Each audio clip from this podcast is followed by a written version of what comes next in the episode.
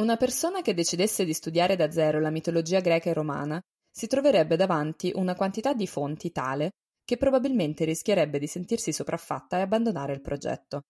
Questo accade perché, nel corso di circa due millenni, la cultura greca e quella romana sono state apprezzate, curate e protette da chi era al potere. Ma cosa succede a quelle culture che si trovano dal lato sfortunato della storia? È semplice, le perdiamo come una lingua che sparisce quando smette di essere parlata. Ogni storia, ogni mito perde di forza quando non si racconta più. È quello che è successo alle culture dei popoli assimilati a forza da conquistatori. Ed è quello che è successo a tante, tantissime religioni pagane dopo ogni violenta ondata di cristianizzazione. Questo è stato anche il destino dei culti delle popolazioni baltiche. Il poco che ne sappiamo ci viene dai reperti archeologici e sparute testimonianze di autori stranieri. Nei territori intorno al Mar Baltico esistevano religioni politeiste, le cui divinità erano preposte a diversi aspetti della vita e della morte. Chi ne ha scritto ad Occidente ha cercato di associare ad ogni divinità un corrispettivo più conosciuto. E così Dievas, per il suo ruolo di padre e capo degli dei, diventa Zeus. Ma poi ci si ferma, perché non conosciamo un corrispettivo per Laima, che personifica il fato, o Veles, che forse è una signora dei serpenti o forse un demone. Così si procede per forzature e tentativi, come quando, incontrando due personaggi deputati alle acque, Auterimpus e Poterimpus, si decide che sono come due antichissimi protettori dei naviganti, Castore e Polluce, i nostri gemelli. Io sono Costanza e oggi con Sergio cerchiamo la benedizione dei Dioscuri e anche degli dei baltici nella traversata dalla Terra alla costellazione dei gemelli. Benvenuti ad Astronomiti.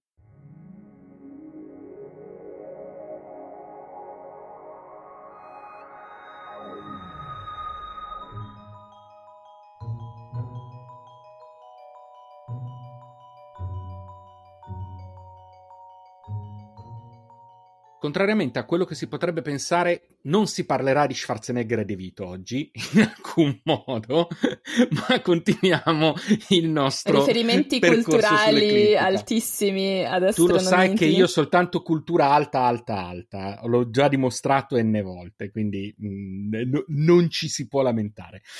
Eh, continuiamo il nostro giro sull'eclittica barra zodiaco, eh, quindi ormai lo si sa, stiamo girando, abbiamo fatto l'ariete, abbiamo fatto il toro, stiamo scoprendo i nostri ascoltatori di che segno sono. Piano piano ci ogni... arrivano. Ah, ma che bello, il mio segno! Esatto, e quindi oggi andiamo con i gemelli e mh, mm, quindi ovviamente dal punto di vista dell'osservazione stiamo proseguendo il giro. Questo significa che siamo ancora con una costellazione molto invernale, eh, perché abbiamo visto mh, mm, che stiamo andando in quella direzione sì. sostanzialmente, e che si trova appunto ovviamente tra il toro e il cancro eh, so, dal punto di vista osservativo. In realtà, sopra um, i gemelli c'è la costellazione dell'Auriga, di cui non abbiamo mai parlato e magari parleremo in un'altra stagione. Um, e, e, addirittura un'altra piccola costellazione che è la, la Lince, che è una piccolissima, quasi invisibile, mentre sotto ce ne sono due che noi abbiamo nominato in passato, l'unicorno e il cane minore. Uh, sappiamo anche però che l'unicorno non è visibile uh, non è visibile nel nostro emisfero, sostanzialmente. Mentre il cane Benissimo. minore sì. Il cane minore sì, ne abbiamo parlato quando abbiamo parlato dei cani. Esatto, eh, una, delle, una delle cose che mi, che mi è piaciuta, una delle puntate mi è piaciuta di più fare. Perché ti piaceva Procione. Perché mi piaceva Procione, perché mi piaceva parlare di cani. Perché mi hai fatto soffrire. Perché ti ha fatto soffrire, bene. soprattutto. Donna sadica. So, donna sadica. Allora, ehm, la costellazione di gemelli non è, mi spiace per chi è del segno, una costellazione sconvolgentemente visibile, o meglio, ha due stelle che sono molto visibili e guarda caso si chiamano Castore e Polluce, eh, una, una terza stella che non è male, le altre sono intuibili.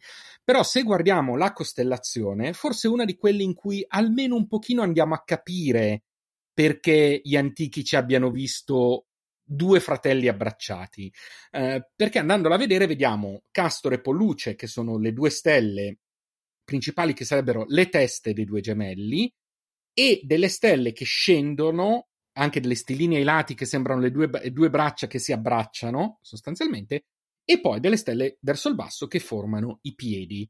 Quindi a tutti gli effetti abbiamo un po', non puoi lamentarti. La, l- cioè. proprio un po' la, l- l'omino fatto a stecco. Sì, sì, sì, l'omino stilizzato, come se fosse un, un, bambino che disegna un omino stilizzato, vero? Sono due omini stilizzati abbracciati. Ecco, quindi stavolta non ti puoi lamentare perché si capisce, dai. Non è come con l'ariete, dai. Si capisce benissimo. Bravo, ecco, così mi piace. Ehm, allora, Diciamo che mentre appunto Castor e Polluce e la gamma, poi, di cui parleremo tra poco, sono visibili a volte anche da, una, da, anche da una città, tutte le altre stelle sostanzialmente no. Mm, quindi è un'osservazione di curiosità, ma non di eh, approfondimento sconvolgente.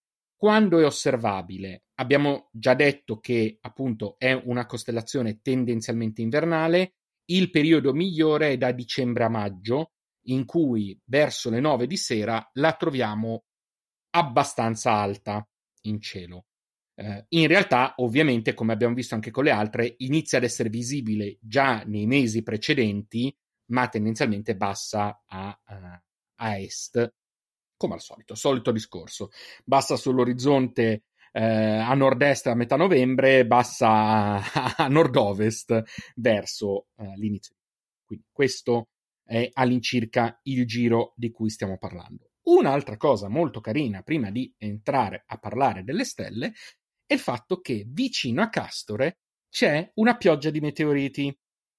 Eh, abbiamo le Geminidi. Ah. Strano, eh? Sì, i nomi delle piogge meteoriche sono sempre molto originali. Non, non, portano sorprese, non portano sorprese con di loro, tra di lo, da, da, da, loro e um, non è male come pioggia perché stiamo parlando fino a 100 meteore l'ora eh, ed è tra il 13 e il 14 dicembre.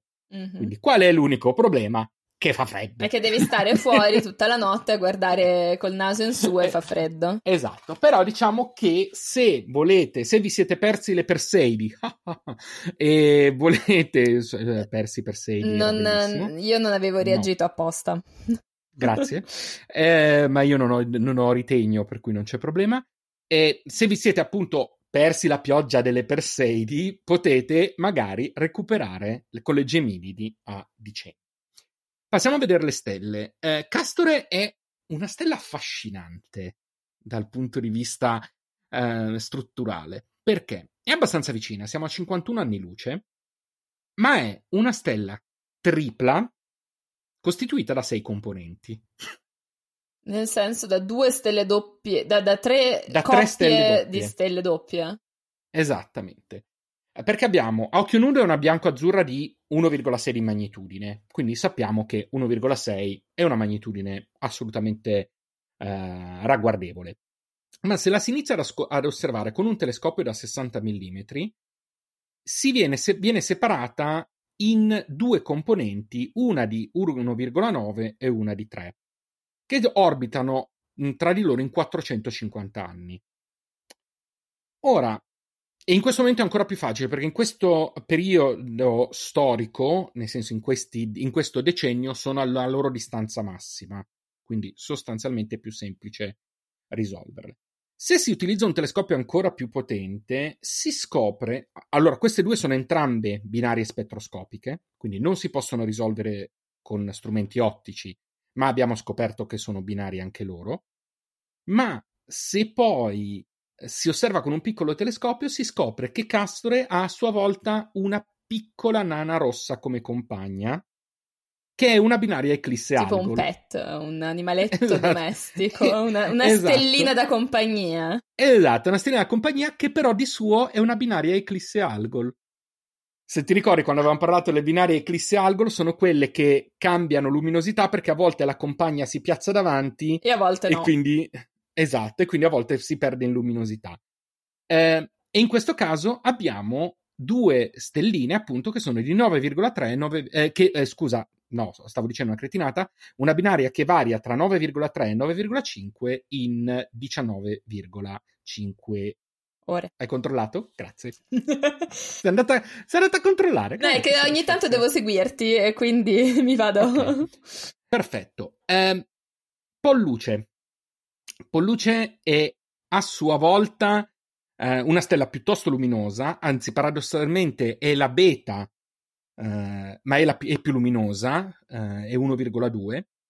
Sa- noi sappiamo che di solito alfa e beta va- la sequenza va in ordine di magnitudine, però non è sempre così. Allora, qui poi c'è una storia strana dietro perché qualcuno aveva ipotizzato che nel momento in cui era stata tirata giù, probabilmente Polluce fosse più luminosa di Castor, ma poi è cambiato. La questione è che semplicemente a occhio nudo in alcune situazioni la differenza tra 1,2 e 1,6 non è poi così evidente, probabilmente quando è stata segnata. Nel momento delle osservazioni a occhio nudo o poco più si è, si è, pa- è parso evidentemente che Castore fosse più luminosa. Esattamente. Eh, in realtà è molto vicina, stiamo parlando di 34 anni luce, è una gigante arancione par- ed è quindi la gigante più vicina al Sole che esista, che, o che conosciamo, per dire tutte, nove volte le, de- la, le dimensioni del Sole. Siccome siamo sullo, sull'andamento dell'eclittica e se vai a vedere Polluce tra le due è quella più, più vicina, vicina sì. all'eclittica, eh, si conferma la possibilità che avvenga l'evento di cui abbiamo già parlato nelle altre volte, che è l'occultamento eh, del, degli oggetti. In questo caso può succedere che Polluce venga occultata dalla Luna. Eh, Un'eclissi di Polluce. Un'eclissi di Polluce. Ti piace tantissimo il concetto di dire che sono eclissate. Scusa, è o non è sull'eclittica? Sì, assolutamente. Quindi basta, io... basta hai, dec- hai, deciso che gli astronomi sbagliano e quindi non si chiama occultamento, ma si chiama anzi, occultazione. Sei sicuro? Sei sicuro Qualcuno che si chiami occultazione? occultazione? Allora, sì, nel senso che in alcuni casi scrivono occultazione, in alcuni casi occultamento, non so dirti perché. Allora, eh, no. io non ho mai sentito la parola occultazione, però può darsi benissimo che esista come termine tecnico astronomico e se fosse quello il termine generico italiano a me viene da usare, infatti a me viene a usare occultamento, ma ho trovato su vari testi scientifici anche occultazione. Può darsi che sia appunto eh, questa. Purtroppo, cioè, nel senso, a volte capita, anche in campo informatico, ad esempio, capita che ci si inventano parole o le si utilizza in maniera diversa. Quindi, uh, assolutamente. L'ultima, in realtà, non è un evento così frequente perché l'ultima è avvenuta addirittura nel 117 a.C. Quindi, non, a, non ci aspettiamo che avvenga a breve. Come, come ah, ma quindi ehm, questo occultamento sì. non è ehm, valutabile, diciamo, non ha dei tempi che noi possiamo calcolare. Allora, potenzialmente sì, io adesso qui non ho visto previsioni, però consideriamo che entrano in gioco una marea di fattori, perché entrano in gioco il moto proprio delle stelle, eh, la, il, il, il, mm, la rotazione, la rivoluzione lunare in questo caso, che è brevissima perché stiamo parlando di cicli di 28 giorni. Certo. Eh, la posizione della Terra all'interno del sistema solare, oltre al moto proprio delle stelle. Quindi gli occultamenti o le occultazioni o come cavolo si chiamano sono a seconda dell'oggetto che, se- che effettua l'occultazione molto più difficili da, da calcolare o in alcuni casi meno interessanti. Può anche darsi che appunto non ci sia bisogno da un punto di vista strettamente utilitaristico di trovare le date del prossimo occultamento di Mi Polluce. Mi piace come la, dici, eh, come la dici in maniera formale. Sono diplomatica. esatto. No, allora, consideriamo una cosa. L'occultamento solare eh, abbiamo visto che è molto utile perché permette di definire anche cose che riguardano lo studio del Sole e via dicendo. La Luna come oggetto che occulta può essere affascinante dal punto, di, per, dal punto, di, vista di un astrofilo che sta facendo un'osservazione. Dal punto di vista di studi approfonditi astronomici, secondo me, ben poco. Mm, non è una sorgente radio, non è. Cioè, non, non, credo che, che, abbia poi chissà quale impatto nello studio rispetto ad altre situazioni. Eh, mentre, ad esempio, perché la Luna la puoi studiare comunque. Cioè, quando si utilizzano le occultazioni fatte da Saturno o da, o da altri pianeti perché ti permettono di studiare alcuni elementi che altrimenti non vedresti, ma la Luna la studi comunque. Quindi, secondo me, è proprio l'oggetto meno utile di tutti dal punto, da questo punto di vista. Molto probabilmente. Ehm, allora, tra l'altro, io non ho detto quando passa il sole nei gemelli, che mi sembra cosa carina da ripetere. Il sole passa nei gemelli da fine giugno a fine luglio, sempre per quel famoso discorso di, spost- di precessione degli equinozi di cui abbiamo già parlato parecchie volte. Va bene, l'ultima stella, prima di andare a parlare d'alto, si chiama Alena, mh, mm, che in arabo dovrebbe derivare da marchio a fuoco sul collo del cammello. Effettivamente, se, fosse, se questo fosse un cammello, ma effettivamente, se ci pensi, i Castore Polucce potrebbero essere le, le gobbe, gobbe del cammello. E allora a questo punto Alena, che è su uno dei piedi, eh, dei, che, che, è la stella più luminosa pie- ai piedi dei, dei, dei gemelli, boh, potrebbe anche essere un marchio, non lo so. Magari la costellazione sarebbe anche più grande come la vedevano gli arabi. Mm. Noi stiamo veramente organizzando di sì. eh, avere la possibilità di avere qualcuno che ci spiega un po' di, di astronomia araba.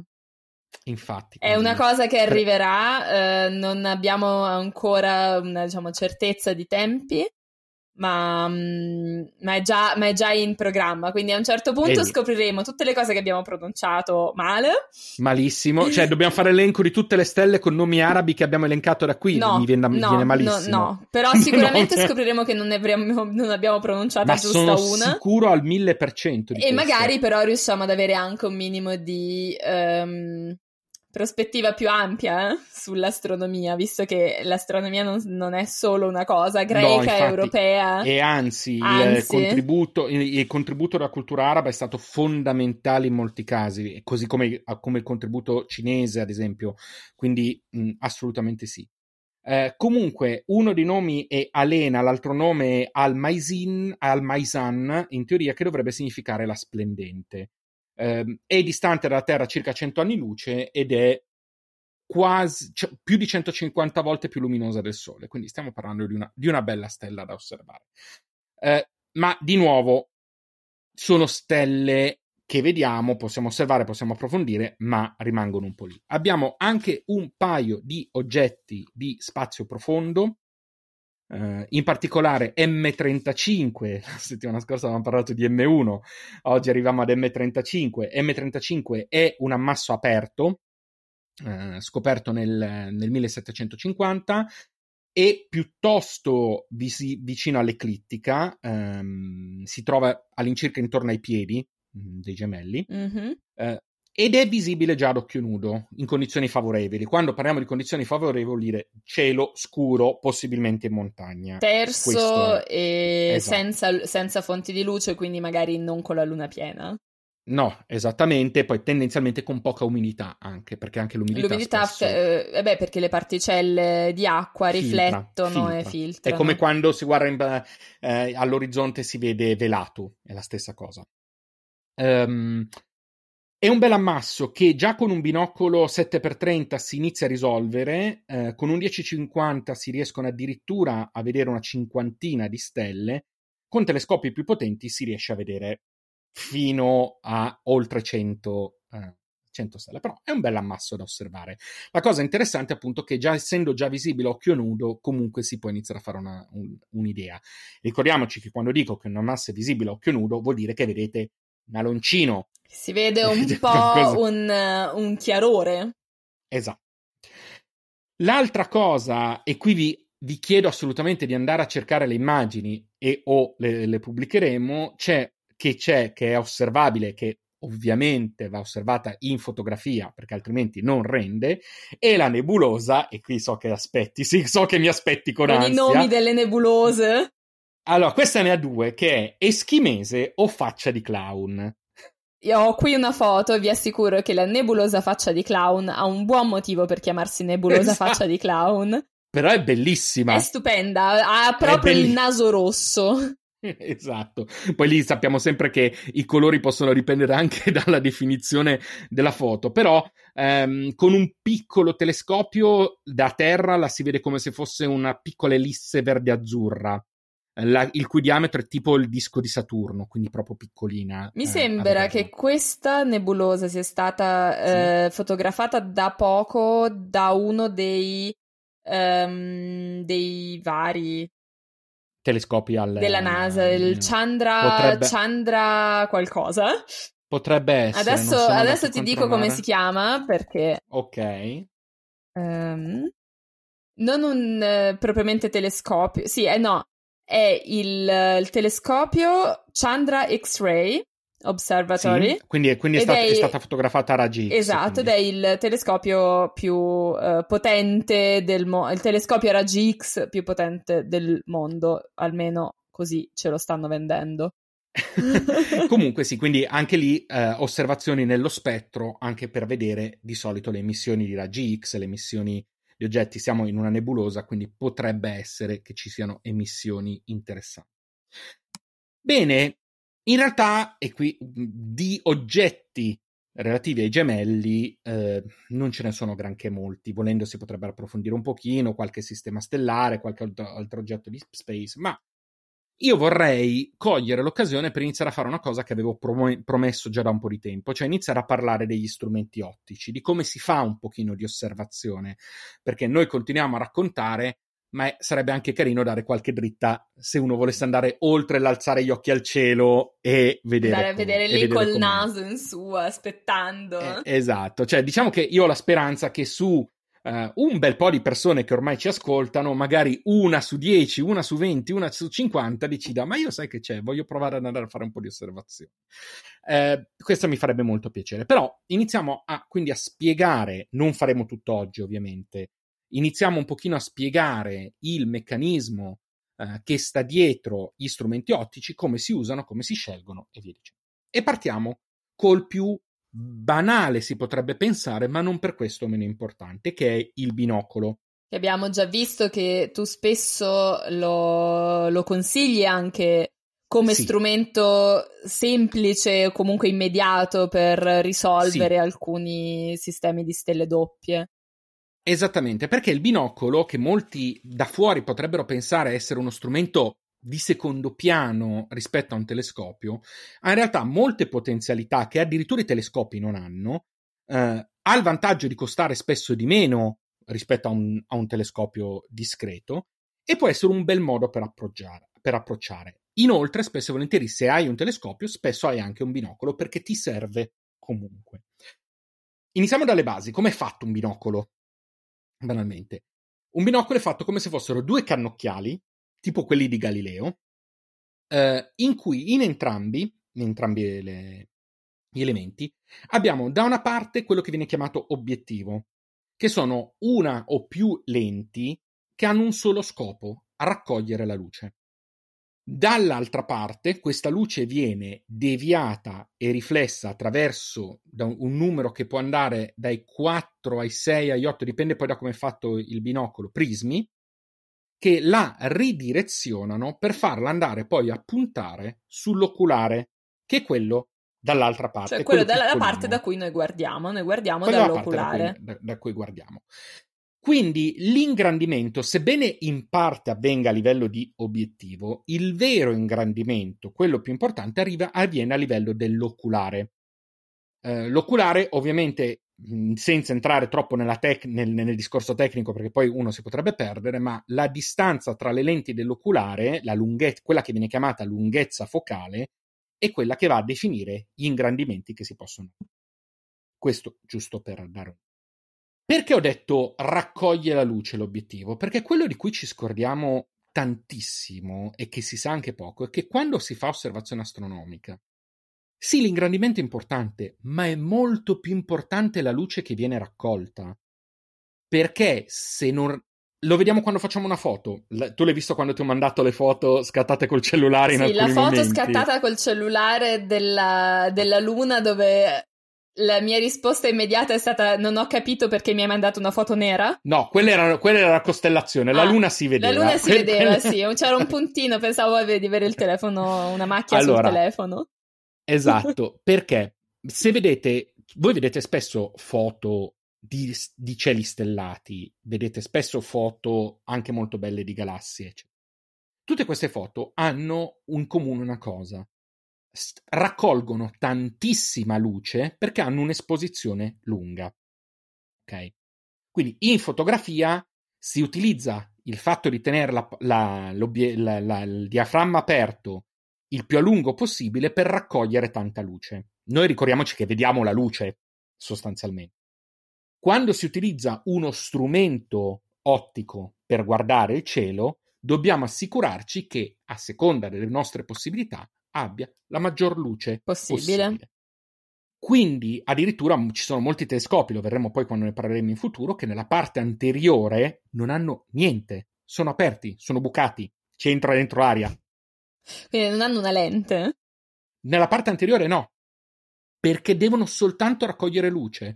Se tu vedi molti newtoniani, che sono quelli più, più classici, larghi, bombosi, sì, che vedi qua, nella parte tipici. anteriore i, i, newtoniani non hanno niente, non c'è, non c'è specchio, non c'è nulla. Io no, no, non l'avrei mai immaginato, onestamente. Esatto. Io ho la mia immagine es- di come, di come certo, è fatto perché, un telescopio. Perché, perché, in realtà un rifrattore, che sono quelli a tubo lungo, poi lo vedremo di nuovo quando ne parleremo, invece hanno sempre la lente, la lente in fondo, sì. Quindi la, la, luce è molto importante. Infatti, uno dei due numeri che si definiscono quando si parla di un binocolo, cioè il secondo, io vi ho sempre detto 10x50, 7x30, l'ho detto prima, io, io personalmente ho un binocolo 12x50. 50 sono i millimetri di diametro dell'obiettivo. Quindi più è alto quel numero, maggiore sarà la luce che entrerà nel binocolo mentre l'altra parte, l'ingrandimento, è quello che si ottiene grazie all'oculare e in parte grazie all'obiettivo, però diciamo in buona parte grazie all'oculare. Quindi quando andiamo a scegliere un binocolo dobbiamo assicurarci che entrambi i numeri siano accettabili. Eh, 50 è tendenzialmente una buona apertura per un binocolo di discreta qualità eh, e tra i 10 e i 12 sono degli ottimi ingrandimenti per un binocolo meno si vedrà ovviamente meno grande, di più è molto difficile da gestire, oltre ad aumentare anche come costi. E probabilmente anche proprio il peso dell'oggetto. Bravissima, questa è una cosa molto importante. Il limite massimo di gestibilità di un binocolo a mano è proprio sul 10x50 12x50. E già lì abbiamo dei grossi problemi di vibrazioni. Nel senso che quando si guarda al cielo con un binocolo è difficilissimo se lo si tiene in mano tenerlo fermo. Quindi se un conto è se si guarda la Luna, ma se si iniziano a guardare i pianeti o um, gli ammassi, come abbiamo detto questa volta, la mano può tremare, può dare fastidio. Quindi in questo caso si tende a consigliare, eh, ad esempio, di mettersi su un materassino. Così uno sta, sta appoggiato. Perché uno sta stabile. Oppure uno potrebbe eh, prendersi un treppiede. Assolutamente. L'altra cosa è quella, eh, tendenzialmente si consiglia di usare dei treppiedi, soprattutto perché poi ci sono binocoli anche più pesanti e quindi quelli ne hanno bisogno per forza. Per forza. Il problema con i treppiedi è che certe volte il binocolo, se tu vuoi puntare verso l'alto, e non ce la fai a usare i treppiedi, mm-hmm. perché dove cavolo ti metti per guardare? No, ti devi mettere seduto? Sì, ma anche così, se tu vuoi vedere sull'azimut, sullo zenith, guardare verso l'alto, il treppiedi non ti serve. Eh no, giusto perché non puoi girare. Cioè, non ce la fai. Quindi in quei casi l'unica che hai è tipo sdraiarti su un materassino, appoggiare i gomiti in qualche modo e poi eh, osservare. Qual è il vantaggio di un binocolo? In parte l'abbiamo già detto in passato. I binocoli hanno un ampio mh, mm, mm, campo visivo, quindi permettono di vedere di più. Ad esempio, per vedere eh, la cometa, eh, che, di cui abbiamo già parlato più volte, o per vedere comete, il binocolo è uno strumento molto migliore del telescopio perché permette di vedere la scia, perché permette di cercare e vi dice. Uh, per vedere i pianeti già il binocolo non è male, anche se non si arriveranno detta- a determinati dettagli, uh, per osservare alcuni ammassi. Mm. Ovviamente il binocolo non andrà bene per osservare tipo il colore uh, delle stelle, per andare a cercare oggetti più di profondità. Mm, in quei casi il binocolo non, non è il massimo si può provare, ma non darà soddisfazione. Eh, come si sceglie un binocolo? Il binocolo va scelto anzitutto deve avere una buona copertura antiriflesso per permettere in questo modo che entra più luce possibile. De- non deve essere non deve avere problemi di collimazione. Cosa significa? Significa che tutto deve essere ben allineato. Se guardate nel binocolo e vi viene mal di testa o vi sembra che si vi si sdoppi la vista, il binocolo ha dei problemi. Ma si può eh, sistemare? Alcuni binocoli sono collimabili, la procedura viene chiamata in questo modo, ma dipende da binocolo a binocolo e di solito lo deve fare un esperto. Però diciamo che un binocolo nuovo non deve averlo questo problema. Se, se ha questo problema, lo lasciate dove è e non lo comprate. Molto, molto semplicemente. Eh, inoltre, la colorazione per quanto riguarda appunto eh, le lenti non deve essere molto evidente, cioè non ci deve essere. Eh, vedendolo contro luce deve sembrare che ci sia ogni tanto qualche alone, ma non deve essere evidente perché vuol dire che è stato colorato e non trattato bene antiriflesso. Quindi potrebbe dare problemi. Inoltre non deve avere problemi di ehm, aloni. Quindi quando si punta qualcosa deve essere ben definito, non si devono vedere altri. Ultima cosa, deve essere abbastanza allineato. Cosa significa? Eh, che se io punto un oggetto verticale, uno spigolo, eh, un palo, e sposto il binocolo portandolo lievemente verso fuori dal campo visivo, non deve sembrare che inizi a stortarsi. Questi sono tutti elementi fondamentali per far sì che il binocolo vi dia una buona soddisfazione, che sia di buona qualità. E quindi Ci... dicevamo un binocolo di buona qualità, di medio quanto può costare adesso? Molto, allora, il mercato molto... è molto ampio. Il, mercato è molto ampio, però si può trovare qualcosa di discreto già intorno ai 50-100 euro, assolutamente. Poi si va a salire perché ci sono binocoli anche che vanno sul migliaio di euro quando si parla di binocoli di un certo tipo. Però con un investimento di 50-100 euro si può iniziare ad avere uno strumento interessante, anche di seconda mano certe volte, soprattutto sui, merc- sui mercatini di astronomia eh, dove ci sono magari persone che l'hanno curato benissimo, vogliono semplicemente cambiare di, uh, dispositivo, si possono fare degli ottimi, degli ottimi affari. Eh, il consiglio è di non andare nei supermercati, per dire una cretinata, di non andare in quei posti in cui sembra che ve ne tirino un tanto al chilo, perché può sembrare un affare, ma poi non serve a nulla, mh, oggettivamente. Eh, molto, molto bene sempre i negozi di ottica o i negozi speci- eh, specializzati. Questo vale sempre per quanto riguarda tutti i dispositivi di osservazione. I negozi di ottica dove andate a prendervi gli occhiali, se hanno una parte astronomica, di solito vendono prodotti di qualità quantomeno discreta. E d'altronde sono, eh, dovrebbero essere esperti di lenti. Esattamente, proprio per quello, proprio per questo. Eh, che cosa, e così poi eh, diciamo che per questa prima, questo primo giro possiamo, possiamo iniziare a concludere. Che cosa si può guardare? Cioè, se io volessi gu- prend- prendessi un binocolo e volessi guardare adesso, quali oggetti potrei guardare? Ad esempio, potrei andare a guardare la nebulosa di Orione, per dirne una, di cui abbiamo parlato. La galassia di Andromeda M31. Possiamo guardare oggetto... ammassi stellari, per esempio. Ammassi stellari, quindi l'ammasso M41, eh, che si trova nel cane maggiore, quindi ne abbiamo già parlato. L'M35 di cui abbiamo parlato oggi, abbiamo detto che assolutamente vis- visibile. Le Pleiadi, di cui abbiamo parlato uh, la scorsa settimana. Um, quindi le M13 di cui abbiamo parlato quando, quando abbiamo parlato di Ercole. Quindi il, anche i pianeti, ma ricordandovi che i pianeti li vedrete sempre non con il dettaglio che vi immaginate che potreste avere con un telescopio, perché non arrivate a quel dettaglio. Però si possono intuire, ad esempio, i satelliti di Giove, per dire, già con un 10x50. Un'ultimissima cosa, col binocolo si può imparare a fare quello che si chiama, cioè come si chia- cercano gli oggetti in cielo col binocolo, perché è facile è col telescopio magari che il cercatore... Guarda. Esatto, allora, a parte che è molto difficile, all'inizio è molto difficile, quindi all'inizio dovete prendere pazienza. Di solito cosa si fa? Si cercano di usare punti di riferimento. Quindi, ad esempio, iniziate a puntare un punto all'orizzonte uh, un oggetto all'orizzonte, puntate quello e poi salite in verticale finché non trovate l'oggetto allineato a quello. Ok, quindi la, la, la cosa più banale è la luna. Vedo la luna sopra un campanile, per dire una cretinata, punto il campanile e salgo. In questo modo, pian piano riesco a, a, capire.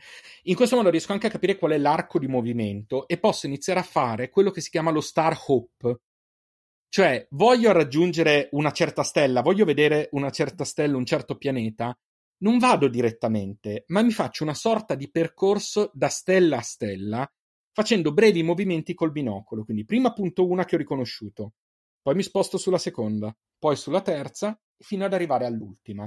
In questo modo mi do un percorso di piccoli passi che non sarà lo spostamento veloce che vi assicuro può essere straniante quando avete un, un binocolo agli occhi.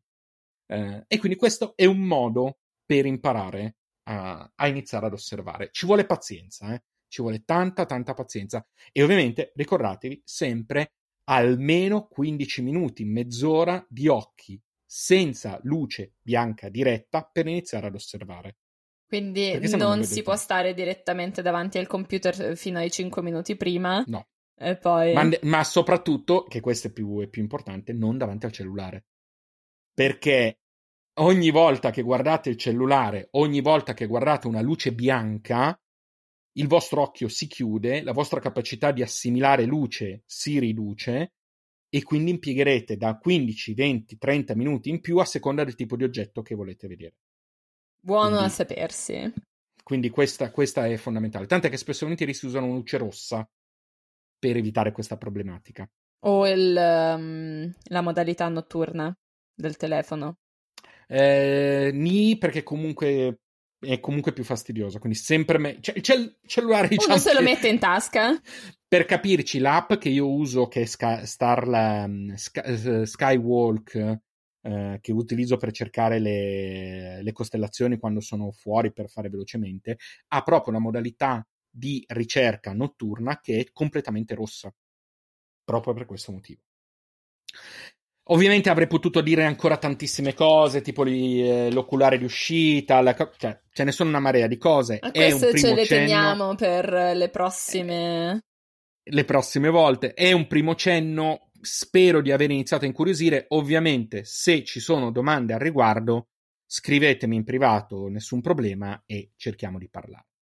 Ma visto che adesso è il caso che tu racconti un pochino, eh, io qui non è che mi metta a dire quello che so, quello che non so, perché sti due... Ma questi due, noi saltati, infatti, sono... noi li avevamo già visti con quelle, col cappello alla, alla con Calimero. Con il cappello alla Calimero perché sono nati dalle uova deposte non da una gallina ma da Leda, eh, la nostra adorata Leda.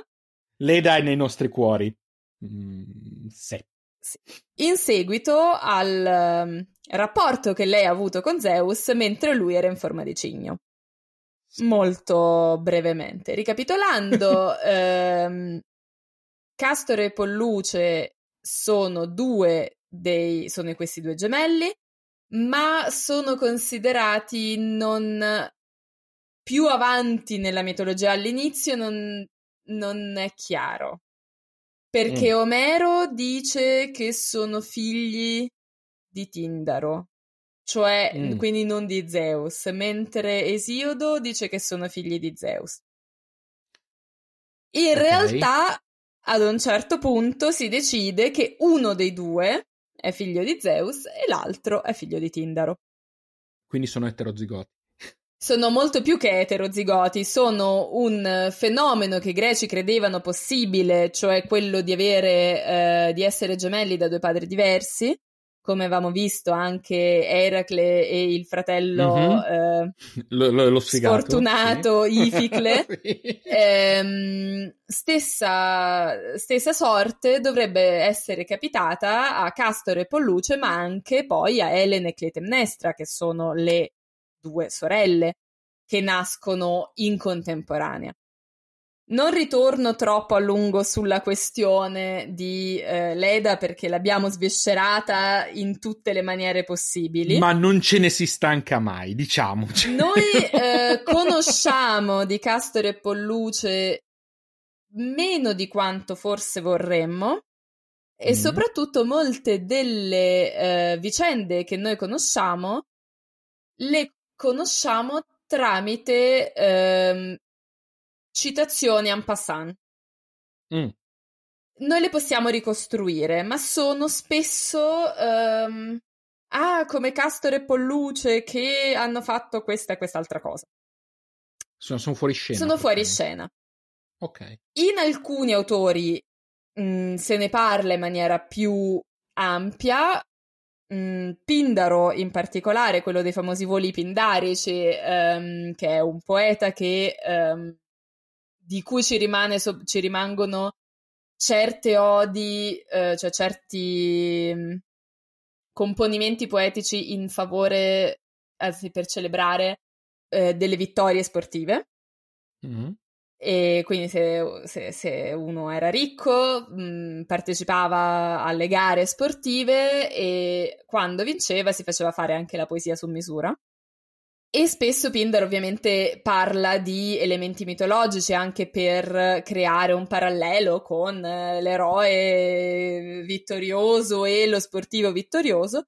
E parla. Eh, fin, da lì, fin, da lì, ce l'abbiamo sta sì. cosa. Non è fin okay. da lì, noi ce l'abbiamo perché c'era lì. Ops. cioè, è un tipo di, um, di associazione molto frequente. D'altronde, i giochi sportivi avevano una funzione anche.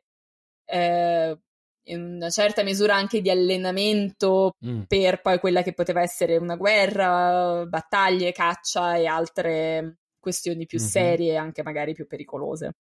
Certo. Il Pindaro ne eh, parla in quella che si chiama decima ode Nemea, Nemea per le feste Nemee, e delle feste Nemee parleremo più avanti quando parleremo del leone. Mm, non manca moltissimo. No, infatti, quindi vi dovete fare un po' di pazienza. E si esprime per la prima volta la questione per cui Polluce è immortale e Castore mm. no. Questo me lo ricordavo. E Castore a un certo punto muore. Muore peraltro in una mala maniera per un furto che può essere, eh, a seconda della tradizione, di ehm, bestiame o di spose. Eh? Sì, c'è una tradizione che dice che ehm, Castore e Polluce hanno rubato a ehm, due fratelli Ida e uno di cui non mi ricordo il nome, comunque i Leucippidi, che hanno mm. rubato a questi due fratelli eh, del bestiame. E un'altra mm. tradizione eh, seguita tra gli altri da Ovidio, ma non solo, che eh, i gemelli hanno rubato il, le future mogli. Hanno, le hanno prese e se le sono prese. Per loro. Ovviamente come, come, funzionava ai tempi, no? Ogni tanto qualcuno Ogni si tanto rapisce, si, si, si, rapisce. Non solo eh. le mogli di, eh, di, di, questi due leucippidi vengono rapite da Castore e Polluce, ma la stessa Elena che noi conosciamo per essere stata rapita, più o meno rapita, andata forse di sua spontanea volontà, non da Paride, era già stata rapita prima. Pure! Non era, non era una nuova ai rapimenti, era già stata rapita prima da, te, da Teseo.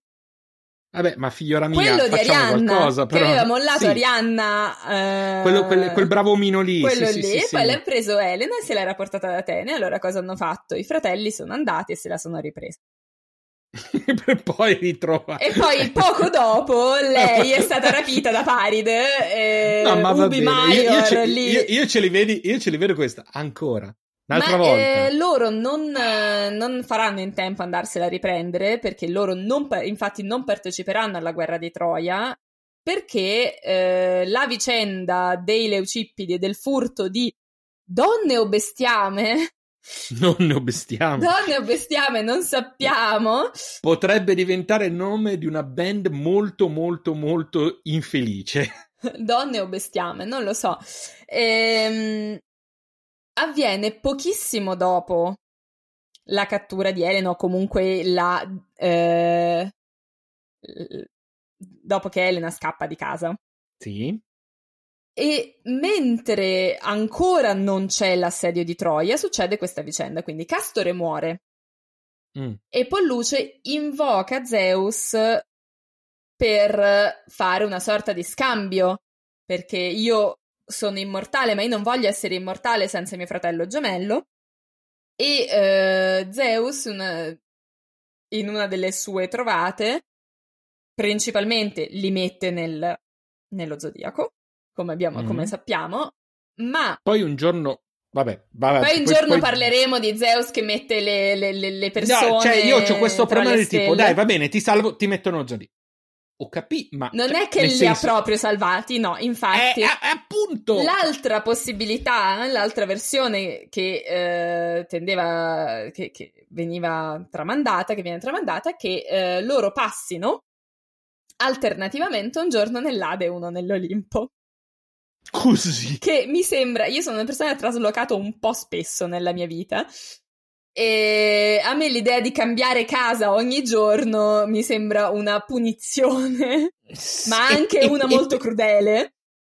Cioè, è, è, pesante veramente. È proprio, cioè, fai, pe- fai, il pendolare. Cioè, mm, ma, ma, ma che, che, poi in realtà c'era quell'altra che almeno faceva sei mesi e sei mesi. No, qua cioè, proprio cioè, ogni giorno, su e giù. Uno. Cioè, cioè, fai tempo a viaggiare che devi già tornare giù. Stressante. Ma noi questa storia um, dei dioscuri che muoiono o non muoiono, ce l'abbiamo, oltre che nella, nella Ode Nemea di Pindaro, in un poema epico che non abbiamo, che è, anzi, che sono le Ciprie, inteso come mm. le faccende di Cipro. Ah, ok. Più o meno. Niente, niente, polvere. E, ehm, è legato, adesso ti spiego perché. Ok. Ehm, in greco tacupria, quindi sono le cose legate a Cipro, le cose mm-hmm. di Cipro, ehm, è un poema del cosiddetto ciclo troiano. Il ciclo troiano mm. è una raccolta di poemi di cui fanno parte anche i due che conosciamo benissimo, eh, che abbiamo, che possiamo leggere ancora oggi, che sono l'Iliade e l'Odissea, ma anche tanti altri, tanti, non tantissimi, altri, tra cui le Ciprie, tra cui la, la cosiddetta Etiopide, la piccola Iliade, la caduta di Ilio, i ritorni e la telegonia. Un paio. Sono queste eh, perché racchiudono in realtà tutta la faccenda della guerra di Troia. Perché la verità è che nonostante quando uno poi mh, va a scuola si senta dire ah l'Iliade racconta della guerra di Troia, l'Iliade racconta un episodio estremamente specifico, o meglio un, un, periodo di tempo estremamente la fine, specifico. Giusto? No, neanche la fine, una parte neanche. in mezzo. Ah già, è vero, perché la parte finale verso l'Odissea, se non ricordo male. Io ho fatto l'istituto tecnico, ti ricordo, sì, infatti, per cui mi ricordo giusto qualche eh, pezzo. Sì, ma anche, ma anche, io che ho fatto il classico, non è che ce lo spiegassero perfettamente questo, questo discorso. Ah, si aspettavano che di solito ci arrivassimo da soli. Ah, L'Iliade okay. parte con la famosa ira funesta di Achille mm. e si conclude quando Achille non è più arrabbiato. letteralmente nel momento in cui Achille ha ehm, elaborato tutte le ragioni per cui era arrabbiato all'inizio, poi per cui è andato a lutto e si, si conclude l'Iliade. L'Iliade si apre con Achille che viene offeso da Agamennone in base ai valori dell'età del bronzo, per cui il bottino di guerra, tu vuoi la mia parte del tuo bottino di guerra, non esiste a quando Achille e eh, Priamo si incontrano perché Achille ha ucciso Ettore e Priamo va nella tenda di Achille con i rischi che questo poteva comportare a chiedere il corpo indietro. Mm-hmm. E in quel momento c'è un riconoscimento delle due persone a lutto e in l'ira di Achille va via. Okay. Cioè, Achille elabora attraverso questo momento estremamente emotivo dello scambio con Priamo, cioè scambio, poi non, non scambia niente, gli ridà il corpo del figlio che è stato eh, peraltro eh, martoriato dopo la morte in una maniera assolutamente brutale. Glielo ridai per, per permettergli la sepoltura e riesce a, in una certa misura, uscire da questo furore, da questa ira funesta che lo accompagnava fino a quel momento. Quindi praticamente l'Iliade è l'Achille furioso. Sì, infatti si parla spesso di quanto l'Iliade eh, non dovrebbe essere l'Iliade quanto più un'Achilleide, perché mm. il personaggio centrale è Achille che prima non combatte, poi, cioè, poi in realtà vorrebbe combattere, non combattere, poi si arrabbia, se ne va. Eh, poi c'è Patroclo che muore per aver cercato di fare anche la parte di Achille. Achille che uccide Ettore, è sempre Achille lì. Mm. Eh, un po' sì, l'Achille furioso. Mi piace. La caduta, allora, la caduta di Troia è il titolo di uno di questi, di questi altri poemi che noi non abbiamo. Mm. Allora, come facciamo a sapere cosa c'era in questi poemi, visto che non ce li abbiamo? Abbiamo dei riassunti. Abbiamo dei riassunti che ci sono arrivati molto più tardi, ma evidentemente di un periodo in cui erano leggibili questi poemi che ormai sono andati perduti e il, um, l'autore è sconosciuto, cioè si parla di un certo Proclo, ma non abbiamo altre notizie a parte questo nome e lui dà una potremmo dire un po' solo la trama mm-hmm. dei, vari, um, dei vari poemi.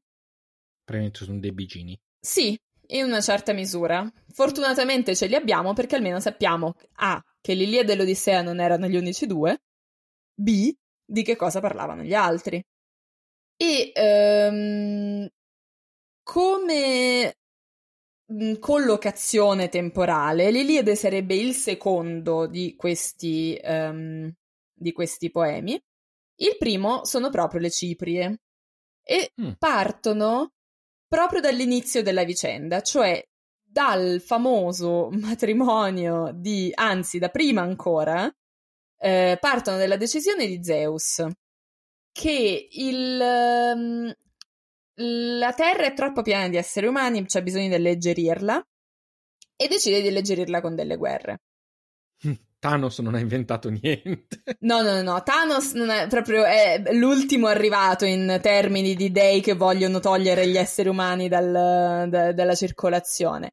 E la prima guerra che accade eh, in, nelle, nelle, Ciprie è il, ehm, la guerra dei sette contro Tebe.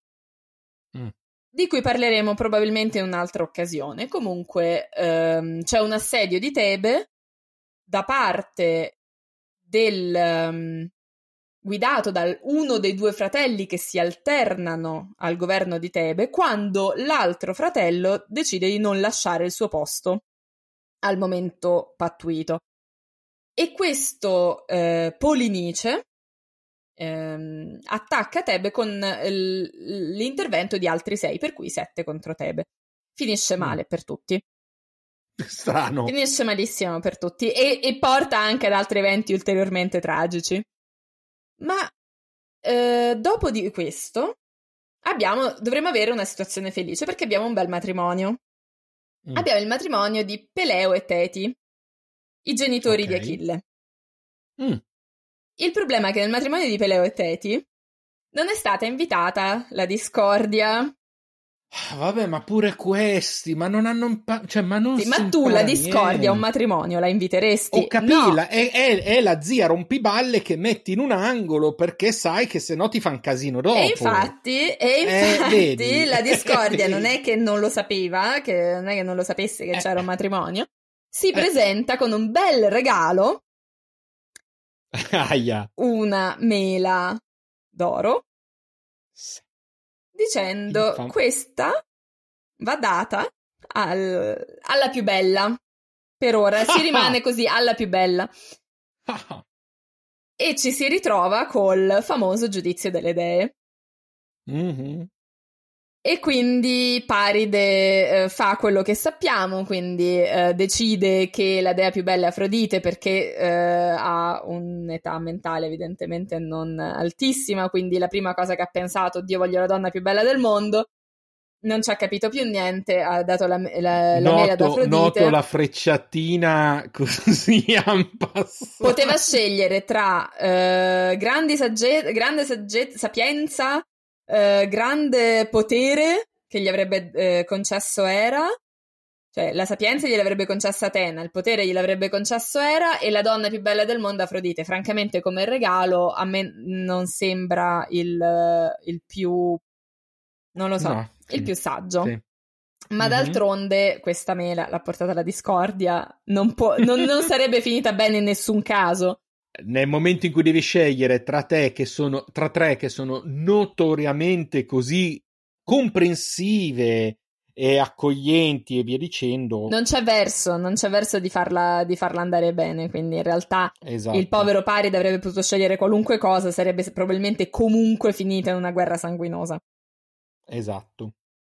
Quindi noi abbiamo l'inizio della guerra di Troia e poi abbiamo un intermezzo che racconta la morte di Castore e Polluce, dove però quello, l'alternanza gio- dei giorni non è per Olimpo e Ade, ma per immortalità e essere morti, fondamentalmente. Mm. Quindi ogni giorno è immortale uno diverso di loro. E quello che non è immortale se ne sta chiuso in casa. Tanti saluti, tanti baci. No, credo che quello che non è immortale in quel momento sia morto. Cioè, sia, eh, Ah, nei, nei è giorni. morto. eh, eh sì, perché sono già stati uccisi Eh sì, quando. che casino. sì, è un macello. Ok. Poi successivamente abbiamo eh, nella Cipria, nel- eh, nelle Ciprie, perché sono Tacipria, ma è plurale. Nelle Ciprie abbiamo anche la vicenda di Ifigenia, abbiamo la vicenda di, ehm, di Filottete, che è una vicenda molto particolare perché ehm, Filottete è uno dei guerrieri che dovrebbero andare ehm, nella spedizione a Troia, ma viene abbandonato su un'isola perché viene morso da un serpente e la ferita fondamentalmente si infetta e puzza e quindi lo lasciano su un'isola. Mm, Perché puzza. sì. Perché no- Ah. probabilmente anche perché non è più molto utile in battaglia perché ha tipo la gamba ferita. L'umanità. Sì, no, L'umanità. sono delle cose terrificanti. L'umanità. Quindi mm, ci sono anche altre vicende, c'è un tentativo di eh, Achille di parlare con Elena, probabilmente per evitare ehm, la battaglia. Comunque è- Achille cerca di, eh, di avere un incontro con Elena.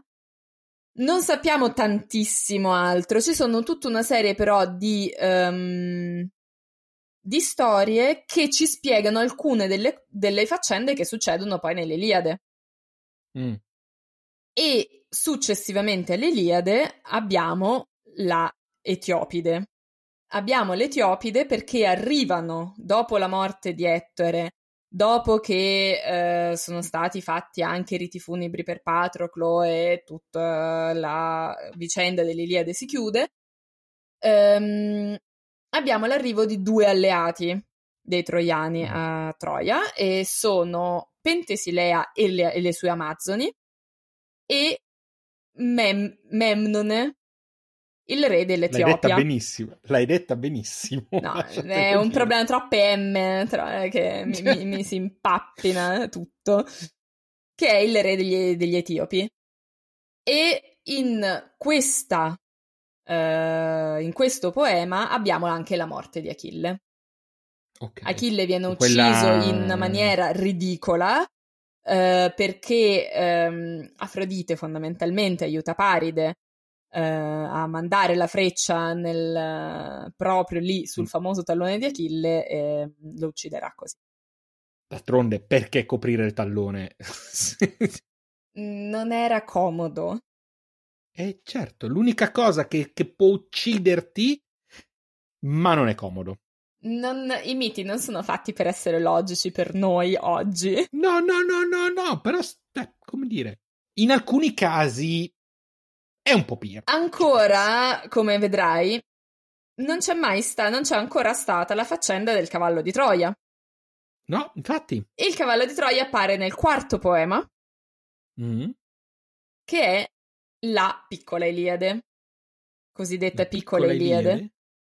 E quindi il, eh, il- la il- i due episodi principali sono il cavallo di Troia e la ehm, vincita delle armi di Achille da parte di eh, Odisseo. Perché dico vincita delle armi di Achille? Perché quando Achille muore, le sue, ar- le sue armi devono essere distribuite ai- a qualcun altro. si, mm. si, riciclava in una certa maniera, ma doveva essere qualcuno dello, de, di un valore quantomeno analogo.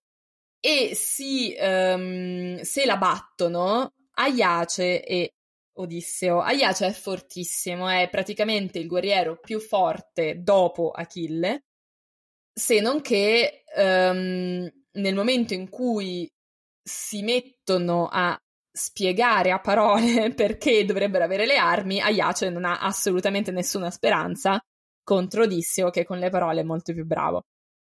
Quindi, um, e, e, ci sarà una brutta fine anche per Aiace perché eh, mm. questa, questo torto lo, lo, lo manderà completamente in, in, tilt. Lui diventerà pazzo e farà una, te- una pessima fine. O ce ne fu. Cioè, no, non ce n'è uno che fa no, una, eh, una, buona te, fine. Ma, nel senso, se... l'eccezione è l'altra. L'eccezione è quando qualcuno gli, gli va bene. Ma ehm, è proprio una questione di eh, filosofia eh, rispetto alla vita dei greci. Una famosa vicenda, un famoso racconto che riguarda Solone, semi-mitico ehm, governante di Atene, eh, era che lui raccontava al re Creso, ricchissimo re della Lidia, che gli chiedeva: Ma adesso che hai visto tutte queste cose che ti ho fatto vedere, il mio regno pieno di ricchezze, cioè, e lui diceva: Chi è l'uomo più felice del mondo? Sperando di sentirsi dire: Ah, sei tu, Creso, eh, l'uomo più felice del mondo. Invece, solo ne continuava a parlare di gente che era morta. Proprio letteralmente. Eh, chi è l'uomo più felice del mondo? Ah, è Tizio e Caio che eh, adesso poi mi, mi uccideranno, qualcuno mi ucciderà perché non mi ricordo i nomi, eh, che ehm, è morto dopo aver combattuto valorosamente per la sua patria. Eh, sì, ma allora qual è l'altro? Cioè, tipo il secondo uomo più felice del mondo. Ah, sì, sono quei due ragazzi che quando la, la mamma è, che era sacerdotessa non poteva arrivare in carro eh, davanti al tempio, hanno, hanno portato il carro in spalla e per lo sforzo sono morti, ma la madre è arrivata lì. E a un certo punto Creso si spazientisce e gli dice: Ma mi spieghi perché mi chiedi solo di gente morta? E la risposta eh, è perché tu non puoi dire di essere felice o fortunato prima di essere morto ed è una, un, un aspetto che ritorna continuamente nella cultura greca, nella letteratura greca ed è un aspetto che in realtà ha senso perché tu puoi essere felice fino a quel momento e poi ti può succedere qualcosa e hai una vita terribilmente infelice. Co- quello che poi succede Ciao 2020. a Creso. Ciao 2020. No, ma succede subito anche proprio nella vicenda a Creso, perché Creso viene catturato dai persiani che lo vogliono condannare a morte. E a quel punto dice: Ah, aveva ragione Solone. E siccome i persiani sapevano che Solone era un saggio, lo lasciano andare quindi poi gli salva pure la vita. Però comunque rimane questo aspetto, quindi non sei neanche particolarmente eh, meritevole che la tua storia venga raccontata alla fine se sei morto da vecchio nel tuo letto, tutto sommato. Cioè non hai fatto niente di eroico. è, è, così, il fatto che sei fatto qualcosa, è come se ti intitolano una strada. Solitamente se ti intitolano una strada non è perché sei vivo. Sì, è vero. Quindi... Però magari eri simpatico. No, in realtà spesso e volentieri no.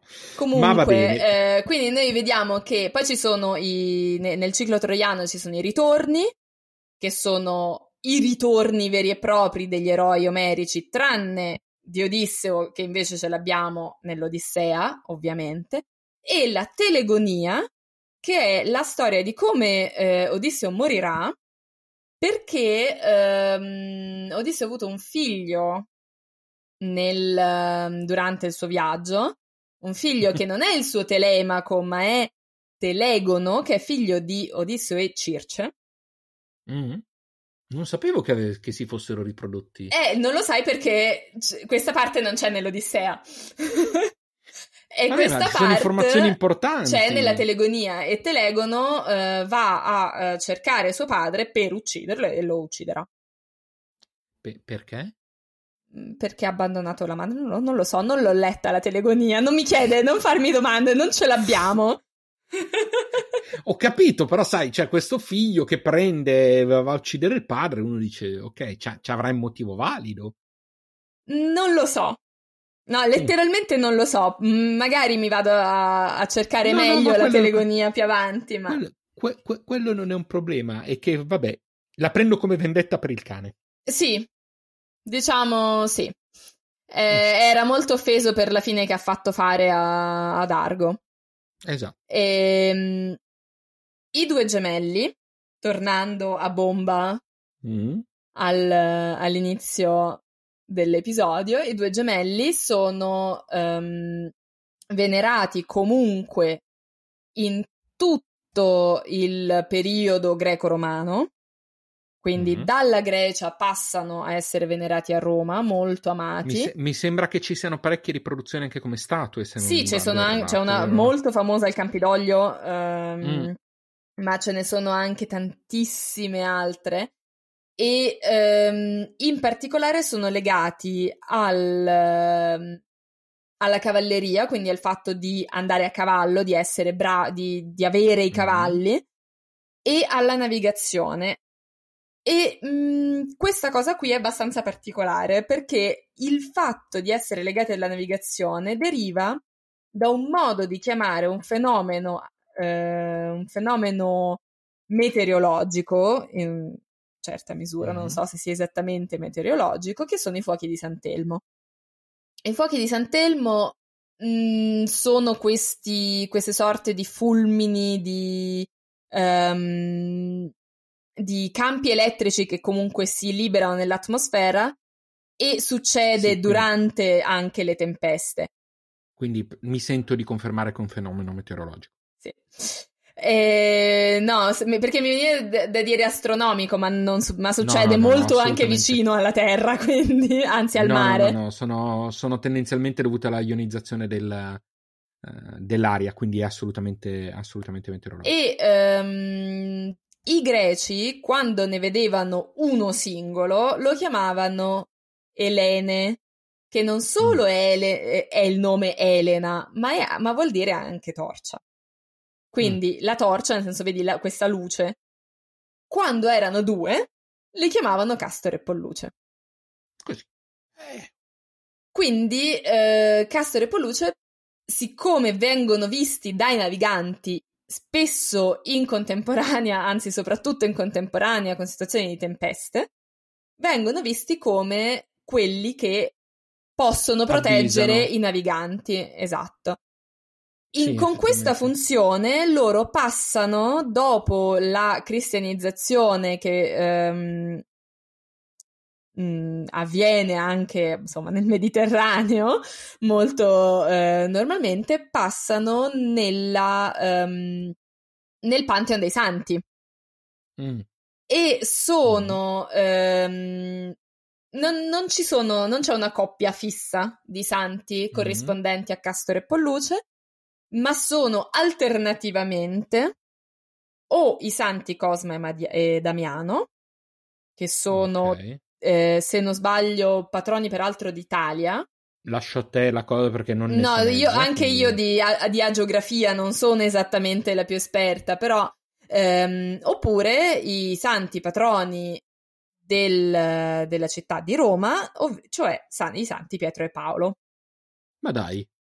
Perché i ma, santi ma, Pietro ma... e Paolo sono santi patroni dei viaggiatori mentre Santi Cosme e Damiano sono santi associati alla guarigione e il fatto di questa immortalità condivisa mm. eh, si lega al loro poter essere um, dei guaritori. Ok, ma no, però Pietro e Paolo non erano fratelli. No, ne- ma, ma, credo neanche Cosme e Damiano lo mm. fossero. Mm. Però Cosme e Damiano manco sapevo chi fossero. Pietro e Paolo, bene o male, li ho sentiti si vede che io ogni, ogni, tanto si sente che ho fatto le scuole cattoliche. Ogni... Perché i nomi dei santi non lo so cosa fanno, ma i nomi dei santi me li ricordo. Infatti, no, io due no, ma. E, okay. ehm, ma prima ancora che passassero a essere dei santi, eh, vengono in uh, rappresentazioni del, diciamo, del basso Mediterraneo, del Nord Africa, vengono, rappresenta- vengono rappresentati in, uh, insieme ai dodici apostoli. Mm. Insieme, così. Così li aggiungiamo. Oppure ehm, in, ehm, in, corrispondenza della vicenda di Lazzaro che si mm. eh, alza dalla tomba. Oppure vicino a San Pietro.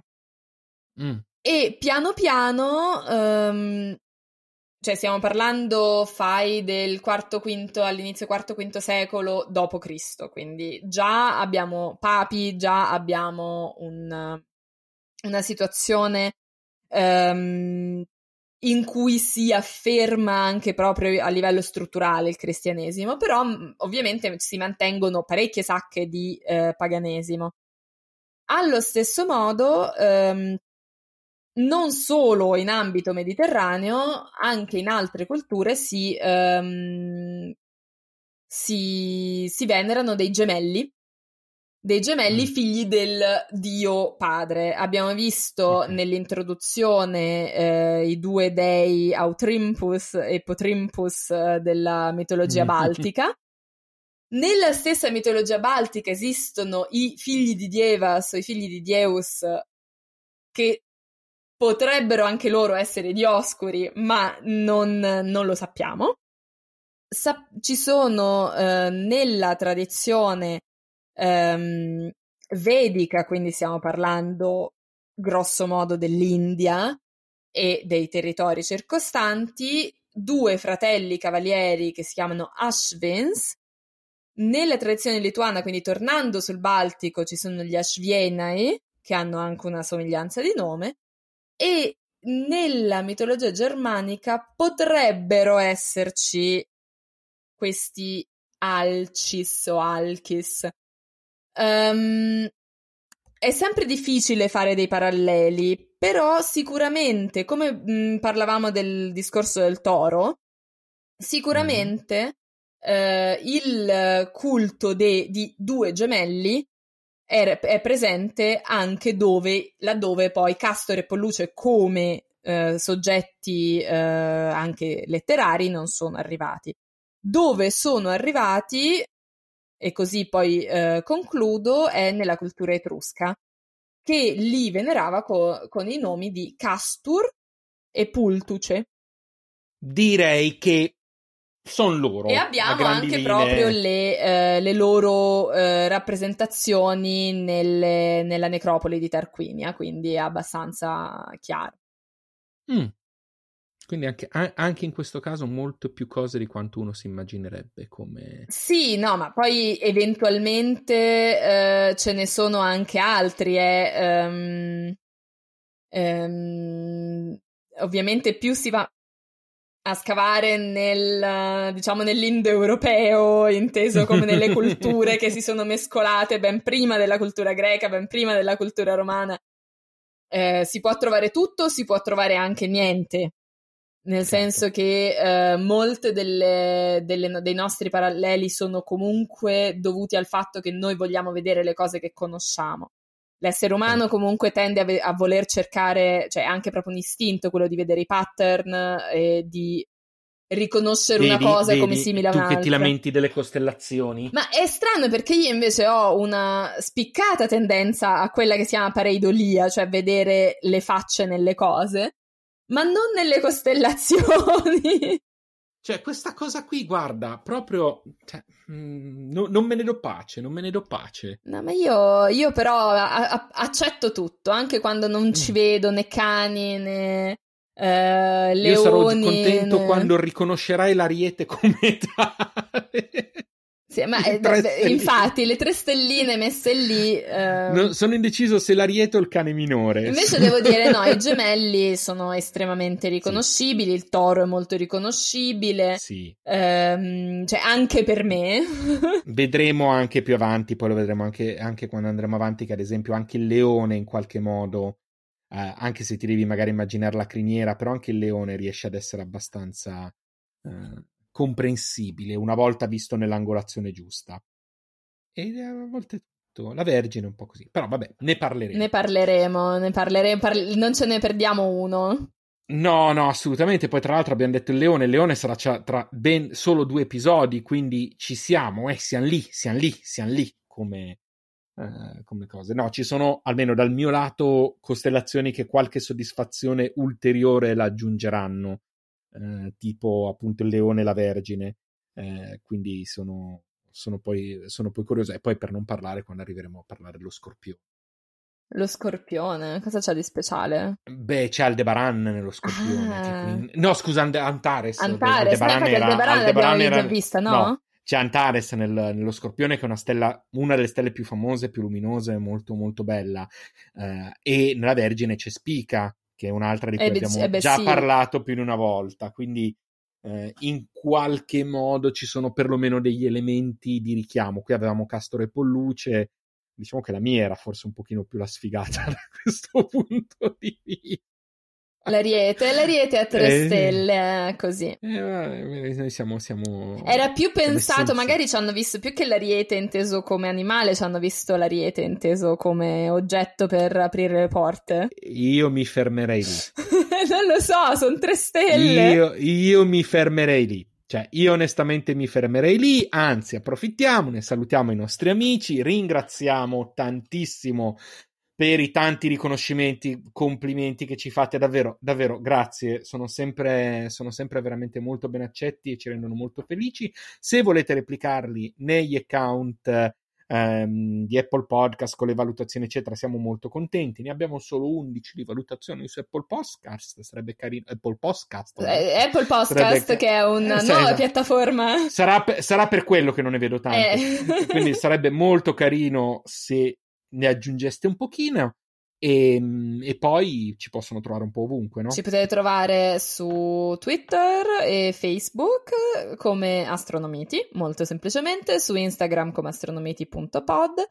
Ehm, su Instagram e sugli altri social di conseguenza ci sono anche eh, altro materiale che noi qua non abbiamo nel podcast, quindi venitelo anche a vedere così date un'occhiata andate a vedere le, le stories giornaliere che ci sono su Instagram che eh, sono molto molto molto carine. Sì, molto cerchiamo carine. anche insomma di ampliare un po' i discorsi che, abbiamo, che facciamo qui, quindi eh, di raccontare qualcosa in più di astronomia o di storia dell'astronomia, di raccontare qualcosa in più sulla mitologia, su... Vi possiamo dare delle informazioni che magari qui non abbiamo avuto il tempo di darvi. No, ok, abbiamo deciso okay, di non abbiamo avere. deciso perché... di non avere. perché, perché, sapete che noi poi lasciati a noi stessi siamo pericolosi. Sì. Eh... Questo è molto, è molto rischioso, eh, lascia... sì. la... lasciarci fare.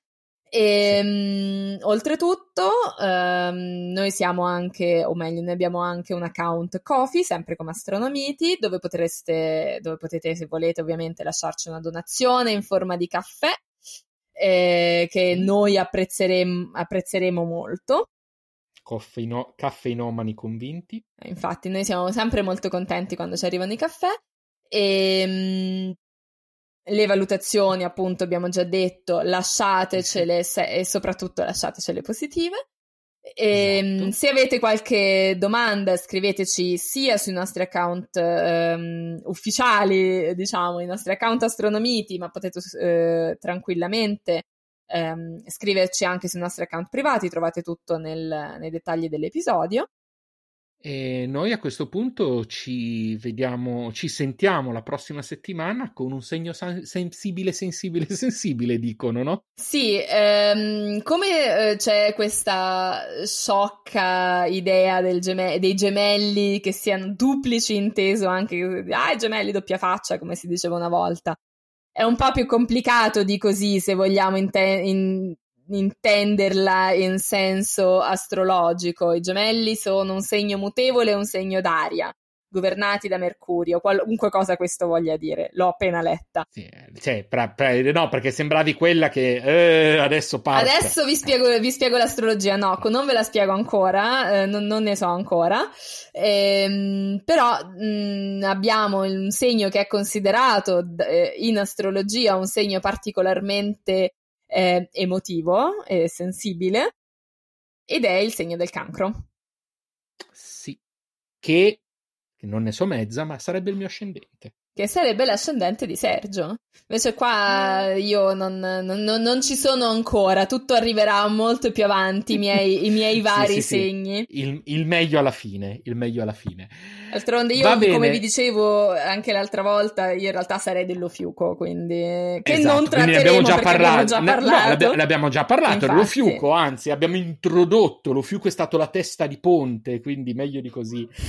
Va bene, chiudiamo con le cretinate. Costanza, grazie grazie. Grazie Sergio e soprattutto grazie a voi.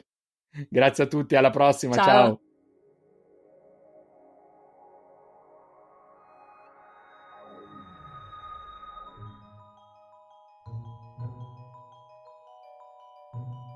Astronomiti è un podcast di Costanza Torrebruno e Sergio Ferragina con musiche di Gabriele Lardi. Siamo sulle principali piattaforme di podcast. Passate a trovarci e lasciateci una valutazione. Nel prossimo episodio, il cancro.